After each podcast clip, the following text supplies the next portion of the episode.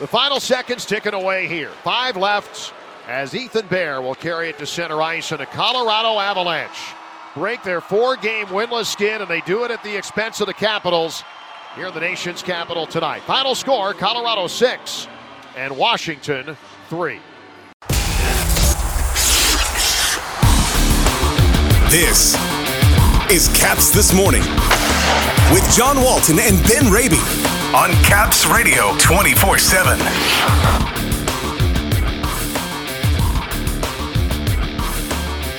The Caps battle and show a lot of fights, but ultimately fall to Colorado. Ben back with us this morning, and Montreal up next on Saturday night north of the border. Good morning, everybody. Today is Wednesday, February 14th. Happy Valentine's Day, and welcome to Caps This Morning here on Caps Radio 24 7. Despite giving up two goals inside of the first five minutes last night, Caps showed a lot of fight in rallying to tie the game before first intermission.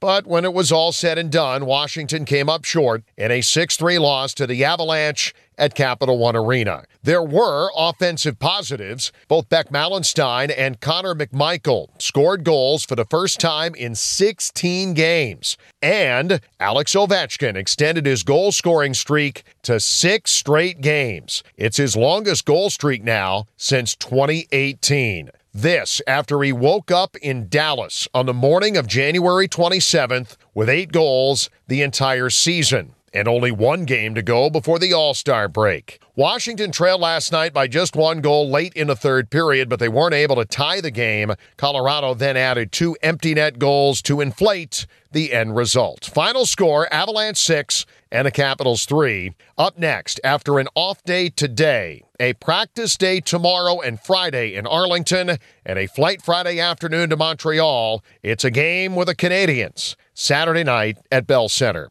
We catch up with Ben Raby here this morning. We talk about the blueprint the Capitals need to follow to win games. Why Connor McMichael has shown brightly since last weekend. Mike Sgarbossa and more as the team takes a breather before heading north.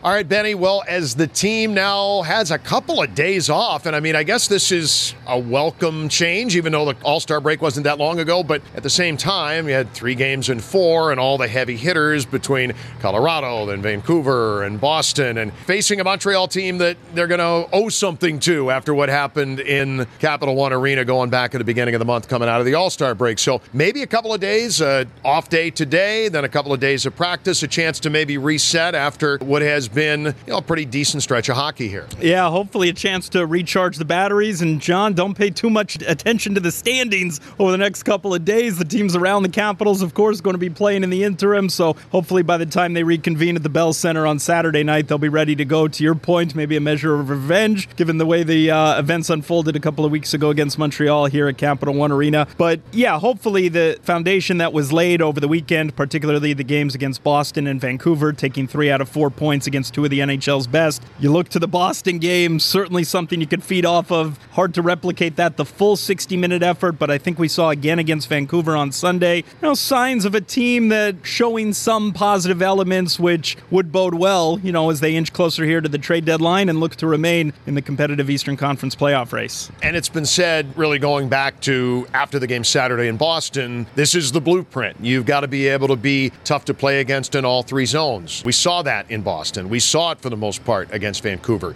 You need good goaltending. You need to be able to generate some offense as well. Alex Ovechkin has provided a big chunk of that. Others have as well. But that is really what it has to be moving forward. When you go to Montreal on the weekend, you owe those guys from what happened in this building, and you find a way to get two points, and you do it by playing that blueprint style that I guess we're calling it now. And then you carry it home against a New Jersey team that, for some strange reason, the Capitals have had no trouble scoring goals against New Jersey this year. Get that positive momentum going. And as you get closer to the trade deadline, as you get closer into the real stretch run of the month of March, an opportunity to try and maybe close that gap a little bit. Yeah, when we talk about the foundation having been laid over the weekend, we're talking about the stingy defensive play, the ability to get it out of their own zone fairly easily, fairly quickly, and transition that into the offensive side. The big question, as it has remained all season long, 50 plus games in, can they get the scoring going consistently? It's been very good to see the likes of Ovechkin and Strome Lindstrom and Oshie contributing as they have offensively since the All Star break and even going a little bit before that. You'd like to see it with some regularity, lower down the depth chart. Again, the McMichaels, Alexei Protas with regularity. We're hoping to see more of that starting on Saturday night against the Canadiens up at the Bell Center. But certainly, as far as the foundation being laid, we're really talking about the defensive play, and hopefully that translates into more offensive opportunities. But the defensive play,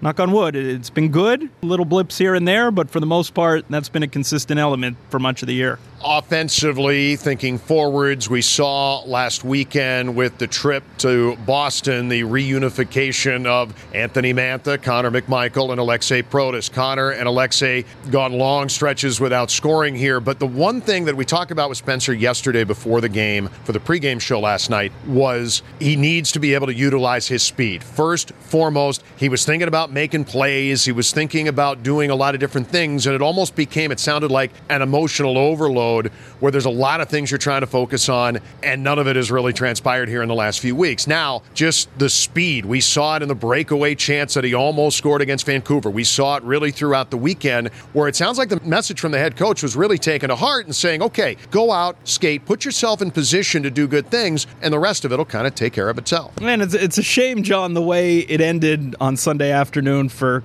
Connor McMichael with the turnover that led to the eventual game winning goal in overtime because otherwise had himself a solid game. He's shown himself well on the power play. We're seeing him more on the penalty kill, taking advantage of those minutes. To your point, three on three overtime. There he was minutes before the turnover with an opportunity at the other end of the ice in transition on a mini break opportunity. So good to see, despite the fact you want to see him get going offensively with the finish, but good to see that despite that lack of finish, you could say of late, still being trusted with the minutes, trying to get him going by reuniting them. Anthony Mantha has been playing very well, you know, over the past several months, you could even say. So hopefully some of that mojo rubs off a little bit on Protas and McMichael. And again, going back to the weekend, Protas also, he showed himself well. It's just a matter of the finish. How many times did we say, you know, goal mouth scramble, there he is in tight, in close, high traffic areas, etc., just unable to finish. It's been a couple of months entering play last night against Colorado that we were waiting to see Protas with the finish. So still something that you hope down the stretch into the trade deadline, etc., if those three remain together, that the finish can complement the other elements of the game as well.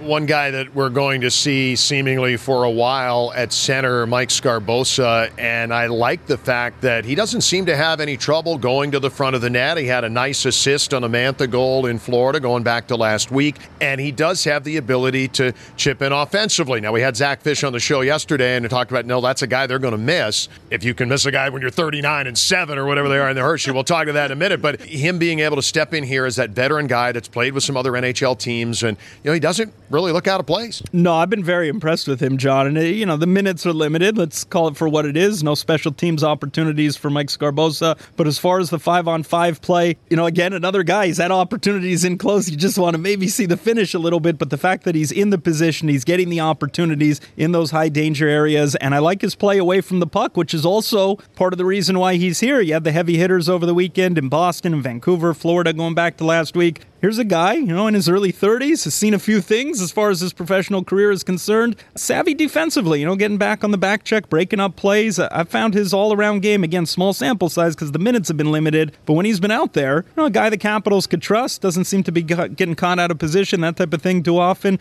Puck management has been fairly good. Just a guy with a kind of steady, exactly what you would think you're getting out of a veteran in his early 30s. Now, the big question is, you know, John, oftentimes with these types of players who spend the bulk of their career in the American Hockey League and get the occasional call up to the NHL. The question is, as that sample size grows, can you sustain it? Can the consistency be there across six, seven, eight, nine, ten games potentially, or even more? But so far, so good for Mike Sgarbossa. He has taken advantage of this opportunity. He's remained in the lineup. He's looked good. Thinking back to conversation coming out of the All Star break with Dylan Strome, he's always the one who, despite leading the team in goals, he likes to tell you how much of a playmaker he is. He's an assist guy, and we have seen really since the break, as he skates alongside Alex Ovechkin, he has been able to pick up assists for Alex Ovechkin goals. Fine with him continuing to shoot now that he's at the 20 goal plateau. That certainly doesn't hurt. But I like the fact that he's been able to help out number eight a little bit and get him the puck. And that you've got to believe that this team's going to get above two goals a game.